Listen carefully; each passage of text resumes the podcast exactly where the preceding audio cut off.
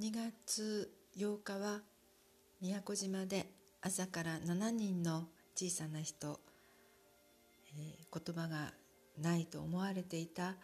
えー、勇者さんたちですね。障害のあるお子さんたちですけれども、えー、今回はどなたも何回も私と指談をしたことのある方が私の訪問を待っていてくれました。最初に言ったのは真帆ちゃん。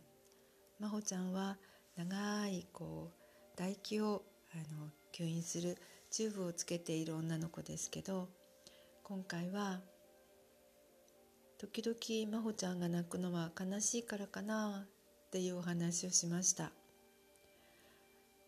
突然泣き出して涙をポロポロこぼすけどどうして泣いてるのかわからないのでそのお口に入っているチューブのことかな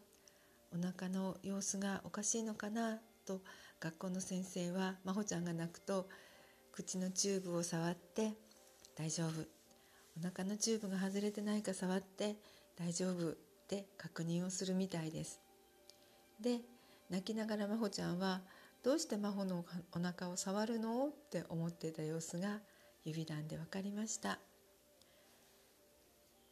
私たちはなぜか笑うのはいいことで泣くのは悪いことっていつか決めていないでしょうか。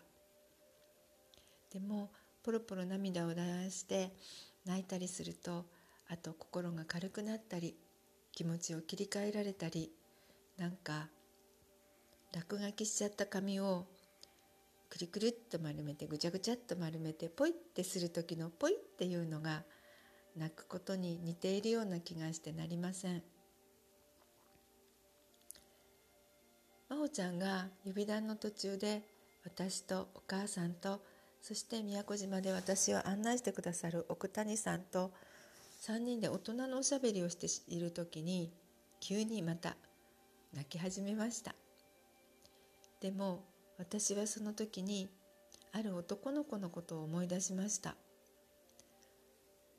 まだ小学校に入学する前だった年長さんのその男の子はお母さんがその子の前でその子のおもらしした失敗談をお話しした時にとっても嫌な顔をしました。言葉はない子でしたけどそんな話こんな人たちにしてほしくないよっていう表情を読み取れました。だから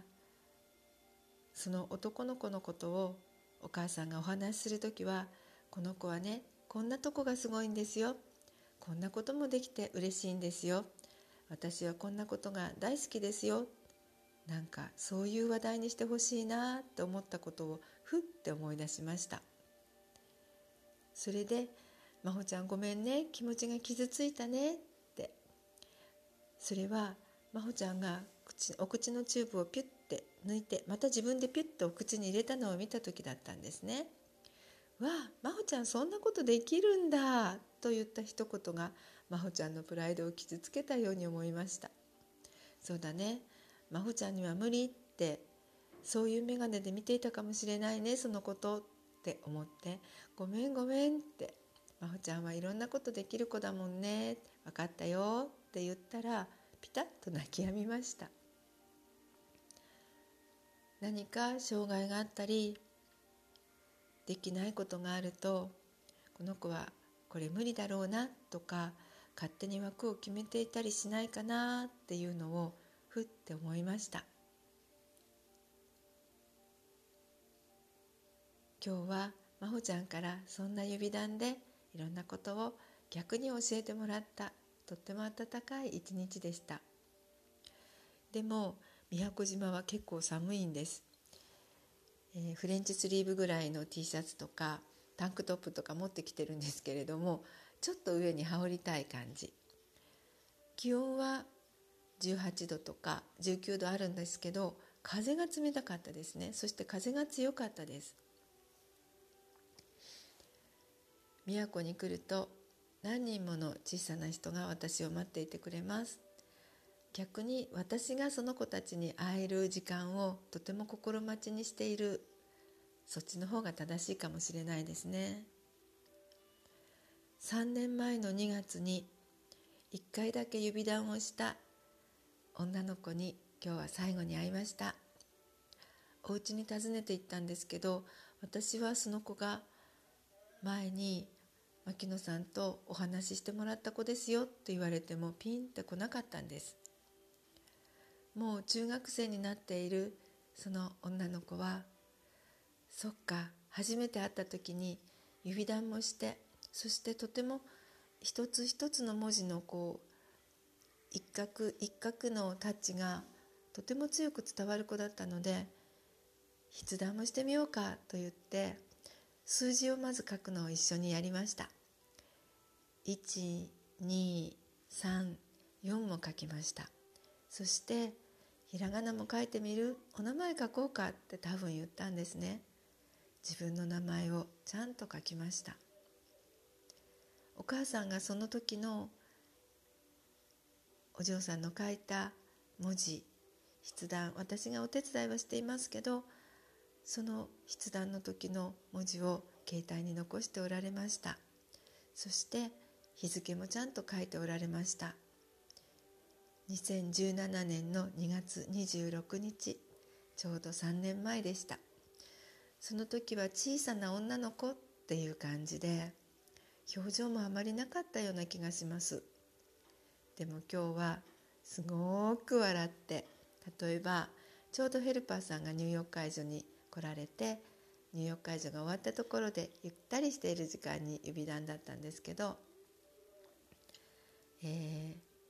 今度ヘルパーさんで来るとしたら「イケメンはどうですか?」と聞いたらもうお口をいっぱい開けてキャーって笑ってそしてそしてその子が言ったのは顔ではなくて私のことを大事にケアしてくれる人がいいですお母さんのような人やお姉さんのような人やイケメンや混ぜて来てもらってくださいっていうことでまたそう言って指談で伝えながらキャーって笑うんですね。とても表情が豊かでそしてお母さんが心配していたことをその子に言うと「うーん」ってとてもこう自分の中で考えて今すぐ決めなきゃダメかなって言いました。だからお母さんとお話をよくしていろんなことを決めるといいねってそんなおしゃべりをして帰ってきました。本当に幼かった感じの小学生だった女の子がなんか素敵な女性になる一歩手前の中学生少女らしさがあってそして表情が豊かで目がくるくる動いてそうそう目で合図するのもとても上手にできる感じでしたね。目を、うん、両目をこう上を見るようにすることもできるし左の隅を見るようにすることもできるし右の隅を見るようにすることができます。だから3択を目で合図することもできるね。お母さんと練習しようね。と言ってきました。そして何かやりたいことがありますか？って聞いたらちょっとかわいい服を着てお出かけしたいって言いました。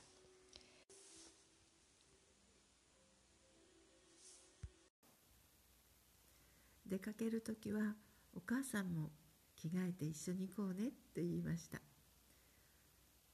自分はちょっとかわいいお洋服を着ていくよ。お母さんもおしゃれをしてマックじゃなくて